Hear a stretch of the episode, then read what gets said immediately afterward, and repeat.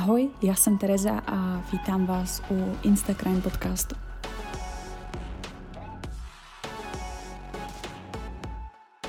Ahoj, vítám vás u osmého dílu Instagram podcastu.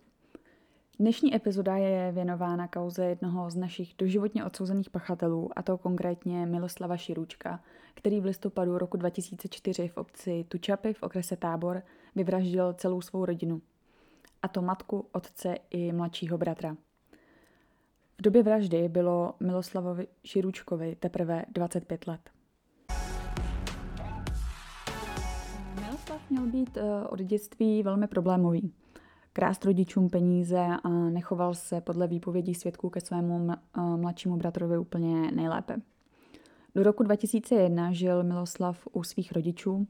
Eh, podle něj samotného měl dětství bezproblémové, jen si rodiče více všímali mladšího bratra – který se narodil s vadou řeči. Miloslav byl podle jeho slov taky jako potížistá, ale mm, v dětství jako nic hroznýho. Většinu času trávil s tátou v dílně, jelikož jeho táta byl automechanik. Podle Širučka veškeré problémy začaly právě v té autodílně.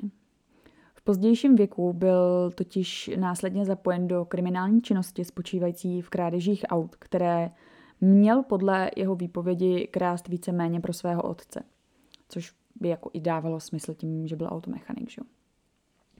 Za tento trestný čin byl trestně stíhán i odsouzen a po výkonu trestu se vrátil zpět domů, kdy však otec chtěl, aby z domu odešel, protože přitahuje moc pozornosti policie. Z dostupných informací bylo zjištěno, že v lednu 2004 se rodiče obrátili na obecní úřad v Tučapech s tím, že zrušili trvalé bydliště na jejich adrese právě staršímu synovi, tedy Miloslavovi, který se v tu dobu už v, v domě nezdržoval. Taky bylo zjištěno, že část rodinného domu byla převedena eh, prostřednictvím darovací smlouvy na mladšího syna Davida, kterému eh, v té době bylo 24 let, takže byl o rok mladší než Miloslav. Miloslav se cítil dočený a měl vždycky pocit, že rodiče se více zajímali o mladšího syna, tedy Davida. A tady bych chtěla říct, že je nutno podotknout, že se rodiče starali o syny oba stejně a Davidovi pomáhali zejména uh, z toho důvodu, že trpěl nějakou uh, vadou řeči, ale Miloslav um, vlastně u nich žil a spláceli za něj dluhy, mělo se jednat skoro o milion korun. A myslím si, že tohleto si Miloslav úplně tak uh, neuvědomoval. Miloslav měl družku, která se s Miloslavem seznámila v roce 2002, kdy u ní začal taky bydlet. Sama uvedla, že měla pocit, že otec Miloslava ho neměl moc rád, jelikož eh, na něj měl křičet a často se měli hádat z důvodu, že si měl údajně otec najít milenku.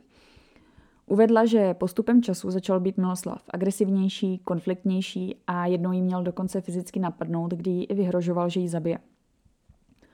Po rozchodu byl Miloslav opět u rodičů a osudného dne 22. listopadu 2004 Miloslavovi volala kvůli žádosti o zapůjčení finanční částky vzhledem k jejím dluhům. Což mi přijde takový zvláštní, jako že se s někým rozejdete a pak mu voláte, hej, prosím tě, eh, nemáš litr do desátého, jako víte co, taky divný. Nicméně za ní přijel kolem 15. hodiny a dal jí 30 tisíc. Překvapilo jí, že má u sebe velké množství peněz, ale OK. Později ten den mu měla psát SMS zprávu a děkovat mu za výpomoc, přičemž se ho i ptala, kde jsou rodiče. Načeší odpověděl, že otec vzal matku na večeři. Poté měl za uh, to svou bývalou družkou jet 26. listopadu s tím, že zaregistrovala na jeho košili nejspíše zaschlou krev a v autě byl velký zápach a nepořádek. V tu chvíli jí měl říct, že jeho rodiče zmizeli a že to chce nahlásit na policii. A co mě zaujalo, bylo to, že bývalá družka u, u soudu uvedla, že si vzpomněla, že před, něko, před několika měsíci se ptal uh, Miloslav její matky, za jak dlouho, kdyby rodiče zmizeli, by byli prohlášeni za mrtvé a kdo by případně dědil. Kolegyně Marcely Širůčkové z práce uvedla, že s ní jezdila každé ráno do zaměstnání s tím, že jí eh, právě Marcela Širůčková vyzvedávala ráno autem. Dne 23. listopadu na ní nikdo ale nečekal a paní Širůčková jí nebrala telefon a neodpovídala ani na SMS zprávy. Od Marcely Širůčkové se už dříve dozvěděla, že eh, Miloslav si hodně vymýšlel a lhal a od doby, co se vrátil do domu rodičů, tak vznikaly uh, pořád jenom konflikty. Zejména mezi Miloslavem a jeho otcem a taky Miloslavem a Davidem. Marcela Širučková se jí měla také svěřit s tím, že se bojí, že je Miloslav kvůli jeho dluhům vykrade. Davida si kolegyně uh, Marcely Širučkové vybavovala jako tichého, bezproblémového chlapce, který byl ale na matce velmi závislý.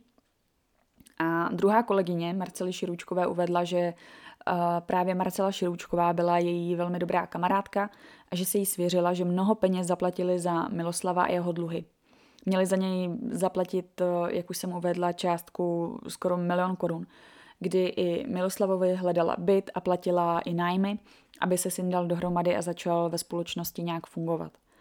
Taky uvedla, že toho dne měla zasílat Marcela Širučková SMS zprávu další kolegyně, že si bere dovolenou, což jí přišlo podezřelé, protože většinou uh, psala jí a nebo té druhé kolegyni. Ostatní známí rodiny uvedli, že se měli nějakým způsobem dozvědět, že měla 23. listopadu Marcela s Miloslavem a Davidem mít autonehodu a ležet v nemocnici v Praze, kdy právě toto sdělil Miloslav Širuček, když se ho ptali sousedi. Po zadržení Miloslav sváděl vinu na Davida, který měl zavraždit rodiče a následně měl Davida uh, Miloslav zastřelit v sebeobraně a poté se měl k činu doznat jen ze strachu z policie. Soud tomuto neuvěřil a nakonec se Širuček eh, rozhodl uvést další verzi, ze které následně soud vycházel při svém rozhodování. Při svém výslechu uvedl uh, následující věty a Nevím, co se stalo, že se ze mě stal vícenásobný vrah, který zavraždil svou rodinu. Pohádal jsem se kolem páté odpoledne s tátou, říkal, že moje přítelkyně je čupka, kráva a kurva a do toho přišla ve čtvrt naše mamka, která začala taky nadávat. Najednou jsem sáhl po revolveru a otce jsem zastřelil. Mamka začala utíkat a tak jsem po ní vystřelil taky. Mladší bratr byl v dětském pokoji a chtěl utéct do sklepa. Tak jsem ho střelil a poté bratr začal chroptět.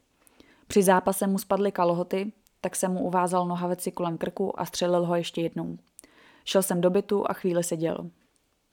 Aniž bych uvažoval, začal jsem uklízet, mamku přetáhl přes celý byt do pokoje, do své postele, tátu přes celý byt do ložnice pod jeho postel. Předtím jsem je dal do deky. Uh, vytřel jsem, uklidil jsem, jak v kuchyni, tak i v obýváku, ale nešlo o zametání stop. Těžko bych pak nechal těla v bytě. Pak jsem si vzpomněl na bratra. Toho jsem dal do uhlí. Nechtěl jsem, aby byl s rodiči v bytě. Potom jsem vzal věci, otevřel jsem mamky peněženku, tam jsem vzal kolem 7 tisíc a od táty z peněženky jsem vzal asi 20 tisíc. Doma bylo ještě kolem 70 tisíc korun. Poté jsem vzal telefon mamky a poslal za mamku SMS zprávy kolegyním z práce a odjel pryč. Cestou jsem hodil zbraň a některé věci do rybníka a jel do Českých Budějovic. A zde se nám vlastně prolíná ta výpověď družky Miloslava Širučka, která, jak jsem již uvedla, vypověděla, že měl na košili tu zaschlou krev a auto zapáchalo. A, což předpokládám, že bylo od té krve a případně si tam Širučik zabalil nějaké hadry, kterýma tu krev stíral a podobně.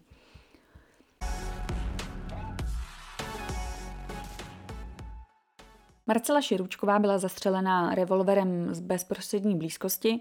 Podle odhadu eh, mělo jít cca o 10 až 15 cm. Otec Miloslav Širuček byl střelen z daleko menší vzdálenosti a to 15 mm, maximálně 5 cm. A střela mu prošla nad levým uchem a téměř u spánku. David Širuček byl zastřelen z větší vzdálenosti, mělo jít o vzdálenost větší než 15 cm s tím, že byl David následně uškrcen. Miloslav je zastřelil zbraní svého otce, který vlastnil zbrojní průkaz a vlastnil taky šest zbraní, mezi které eh, patřila i vražedná zbraň, tedy revolver. Marcela a Miloslav Širůčkovi byli zabaleni do deky a ovázáni provazem. David byl zahrabán do uhlí. Znalci z oboru zdravotnictví odvětví psychologie se shodli na tom, že Širuček netrpěl žádnou duševní poruchou a jeho ovládací a rozpoznávací schopnosti byly zcela zachovalé. V té době nebyl pod vlivem žádných drog, léků či alkoholu. Dost mě udivila věta, kde se znalci shodli na tom, že pobyt Širůčka na svobodě nebyl nebezpečný a je schopen se resocializovat. Z výslechu znalců vyplynulo, že osobnost Širučka je takzvaně nedostačivá s anomálními rysy, obtížněji se reálně vpravuje do nových podmínek a situací, je situačně přecitlivělý s nízkou sebedůvěrou. Potřebuje častější povzbuzení a porozumění. Vyhýbá se přímé odpovědnosti s tím, že využívá kvalitního intelektu k sebeprospěchu a to za využití lží a přizpůsobování si okolí formou manipulace. Miloslav Širuček byl odsouzen k doživotnímu trestu a i když se odvolal a vrchní soud vrátil věc k podrobnějšímu dokazování zpátky krajskému soudu, mm, tak ten krajský soud opět eh, rozhodl tak, že odsoudil Miloslava Širučka k doživotnímu trestu. Tentokrát vrchní soud rozsudek potvrdil. Dovolání Širučkovi taky nevyšlo a nejvyšší soud dovolání zamítl. Po několika letech podával Širuček návrh na obnovu řízení a ta byla zamítnuta. A sem teď hodím trochu edukativního okénka. Obnova řízení eh, je mimořádný opravný prostředek, který může, eh, můžete podat v případě už pravomocného rozsudku, kdy výjdou najevo nové skutečnosti, o kterých dřív eh, ten účastník nemohl vědět a budou rozhodující pro, pro rozhodnutí soudu. Nicméně bylo zamítnuto, protože nic nového samozřejmě Žiruček nepřednesl.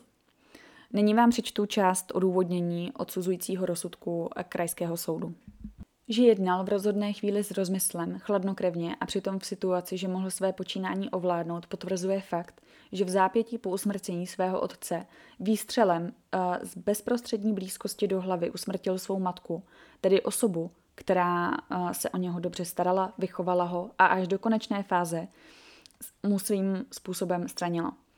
Usmrtil nepochybně v souvislosti uh, s reakcí na její výtky, se kterými se připojila k jeho otci ale nepochybně při střelbě do jejího týlu ve snaze zbavit se jí jako svědka předcházející střelby zdržené střelné zbraně. Výstřel do týla svědčí fakticky pro popravu jeho matky. Taková činnost je u něj z jakéhokoliv pohledu zcela neomluvitelná.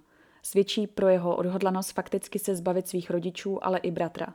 Jestliže po registraci, že ten utíká z obytného prostoru pryč, začal ho pronásledovat a ve sklepních prostorách jej usmrtil dvěma výstřely do hlavy. Ze způsobu provedení činu nutno usuzovat na další očividnou zákeřnost a zejména na motiv nenávisti vůči bratrovi. To tento soud dovodil nejen z charakterizovaného způsobu provedení činu, když ještě zaživa začal svého bratra škrtit, případně vůči němu používal i dalších projevů násilí. Zcela hnebně se zachoval, když oběť zasypal do uhlí. Znamená to, že i jeho se zbavil jako svědka události, ale současně se, se zbavil svého bratra jako člověka, vůči němuž měl osobní zášť. Lze to dovozovat z jeho následných projevů, když usmrcení rodičů svedl nejen na něj, ale zároveň charakterizoval svého bratra jako člověka silně podléhajícího drogám, z čehož začal bez opory v důkazní situaci vyvozovat, že mohl být v rozhodné době pod jejich vlivem. To prokazatelně bylo vyvráceno výsledky toxologického vyšetření a projevem obou znalců z oboru soudního lékařství. Tento, tento soud nemohl uvěřit měněným a rozporným dodatečným výpovědím obžalovaného, vzhledem k tomu, co bylo o něm zjištěno především znalcem z oboru psychologie. Závěry znalce přitom nejsou v rozporu s ostatním důkazním materiálem, celkovými postoji obžalovaného k všeobecným uznávaným hodnotám společnosti. Obžalovaný představuje pouze anomální osobnost. Jeho následná vysvětlení odporující důkazům a znaleckým zjištěním, jak závěry jsou dokumentovány výše. Obžalovaný má narušenou hierarchii hodnot, byť nebyl zjištěn jakýkoliv sklon k agresivním reakcím, jak vyjádřil znalec oboru psychologie. Přesto konstatováno, že obžalovaný nežil běžným způsobem života. Uvedl, že integrace osobnosti obžalovaného v zátěži je snížená a právě při zátěži se může projevovat impulzivněji nebo efektivněji, avšak nejedná se u něj o chorobné projevy. Vyjádření k motivaci obžalovaného vylučuje, že by jeho chování bylo podmiňováno nějakými problémy v oblasti sexuality, jak eh, možně naznačenou obhajbou. Lze připustit, že mohlo být ale podmiňováno situačně v souvislosti s tím, že se rozešel se svou přítelkyní ač eh, na ní byl do určité míry závislý. Vůči otci pak i tím, že ten udržoval jakýsi milenecký vztah k té době ženě, která k této záležitosti byla vyslechnuta. O to víc je však zarážející, že nakonec střelbu zasáhl i svou matku, o které se zmiňovalo velmi přívětivě.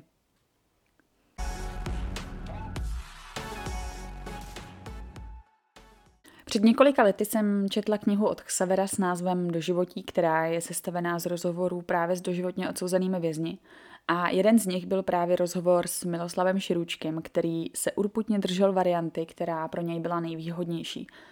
A tedy tvrdit, že byl vlastně hrdina, který se snažil ubránit eh, před bratrem, který zavraždil rodiče a chtěl zavraždit i jeho. Tuto variantu tvrdil i svým spoluvězňům a to třeba i Jiřímu Kajínkovi, který se o Miloslavi Širůčkovi vyjadřoval na svém YouTube kanále a za mě důležité pasáže nyní uslyšíte. Vracíme se k Širůčkovi. Širůček přijel do Valdic, tam vykládal různé věci, jak to bylo, nebylo.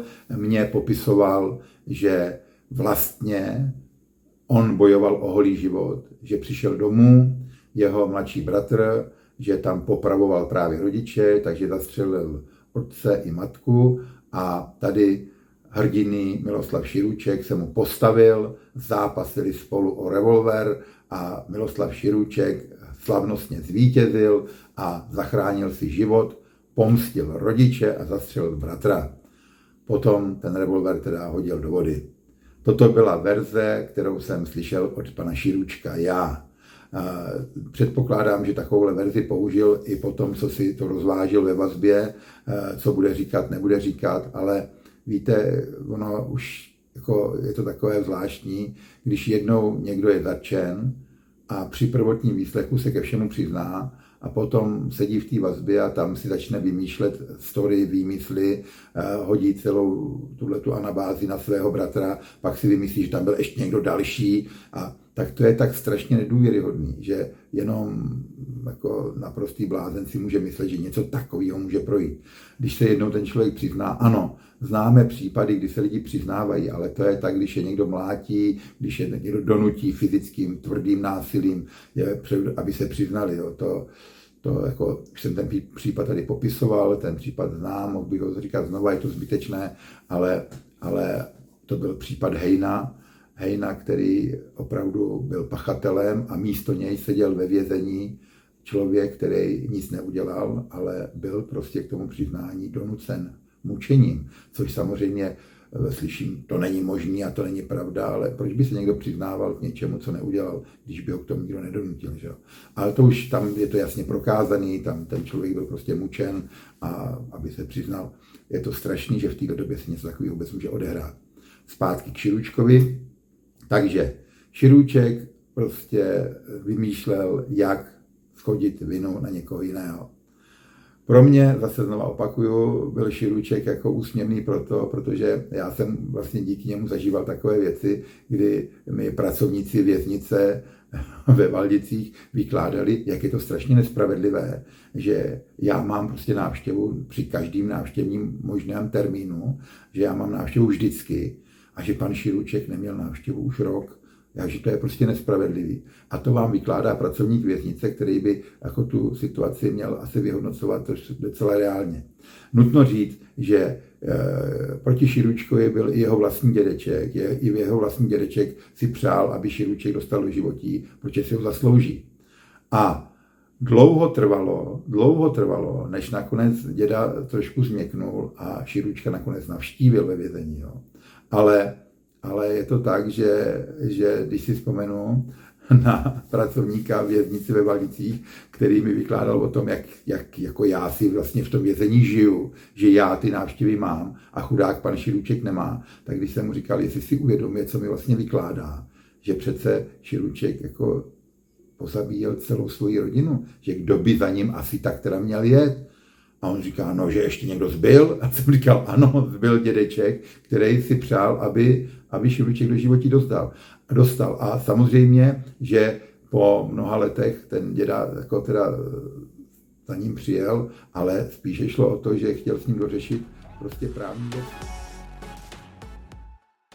Když však Sever připravoval svou další knihu s názvem Jak se vraždí v Čechách, dostal od Širučka velmi zajímavý dopis uh, s jednoznačným zněním. Přijeď, řeknu ti pravdu. A tak se tedy dostáváme k poslední a nejspíše té nejpravdivější verzi, která mi konečně dává aspoň trochu smysl. Takže máme teď jasno, jak na tom momentálně si. Popiš mi konečně popravdě, po těch letech, co se přihodilo u vás doma. Ten den začal naprosto normálně. Začátek se tam v podstatě naprosto zhoduje až do toho poledne, jak jsme se bavili. Třeba to bude číst někdo, kdo nečetl do životí. Zkus to stručně popsat. Ráno mě asi po šestý hodině mamka vzbudila, že jí něco drhne na autě. Tak jsem vstal, šel jsem jí to zkontrolovat, zjistil jsem, že jsou pouze větší gumy. Že jsem den předtím vyměňoval kola za zimní na jejím autě. A ty větší gumy drhly o podběhy. Řekl jsem jí, že to večer vyměním a mamka odjela. Já jsem si šel lehnout, asi v půl osmí. V osm jsem stal, šel jsem dělat do dílny, táta v průběhu dne odjížděl a přijížděl. Potom někdy v půl dvanáctý přijel bratr z tábora, kde byl na úřadě práce. Byli jsme doma, byl tam i táta. Došlo tam mezi Davidem a tátou k hádce, kdy si tam David při ní... Je to můj dohad, já jsem tam nebyl, když se hádali v tom pokoji. Kdy si tam David evidentně zhodil brýle na zem, šlápl na ně a řekl tátovi, že až přijde mamka, že řekne, že to rozbil on, jako táta. Že si to s ním mamka vyřídí. A asi v tu dobu... Kolik mu bylo v té době? Byl o rok mladší, takže 24. Přesně to byl asi ten okamžik, kdy jsem prostě došel k závěru, že už to nejde dál a že zastřelím všechny, včetně sebe. To byl asi ten moment, kdy to ve mně bouchlo a řekl jsem si, že to už nemá smysl. Takže to bylo nějak dopoledne? Nějak kolem poledne. Táta nechal zbraň, se kterou dopoledne střílel, revolver. Myslím, že byl na parapetu v kuchyni nebo na žehlícím prknu v kuchyni. Zkrátka byl v kuchyni. Táta následně odjel a David šel zatopit do kotelny. To bylo v půl jedný. Já jsem za ním šel dolů a tam jsem ho zastřelil. Přetáhl jsem ho na to uhlí, tam jsem ho střelil ještě jednou a šel jsem do bytu. Potom jsem přešel do dílny, tam za mnou přijel táta, pak jsme se znovu pohádali v dílně a oba jsme šli do bytu. Věděl už otec, že je brácha mrtvý? Ne, ne, to nevěděl, to nemohl vědět.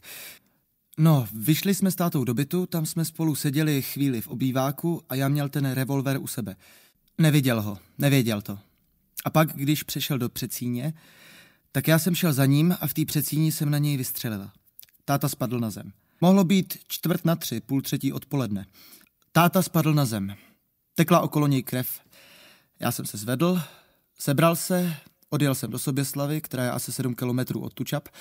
Tam jsem se sešel s bývalou přítelkyní a tam jsem jí akorát řekl, ne, předal jsem jí vlastně peníze, který po mně chtěla a odjel jsem zpátky domů, kde jsem tátu uklidil do dětského pokoje.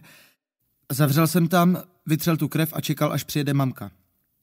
A ještě vlastně, když jsem předal té bývalý družce peníze a jel jsem domů, tak jsem měl okolo policajtů, okolo obvodního oddělení a ještě mě napadlo, že bych tam mohl jít, udat se a vlastně tím zachránit mamku.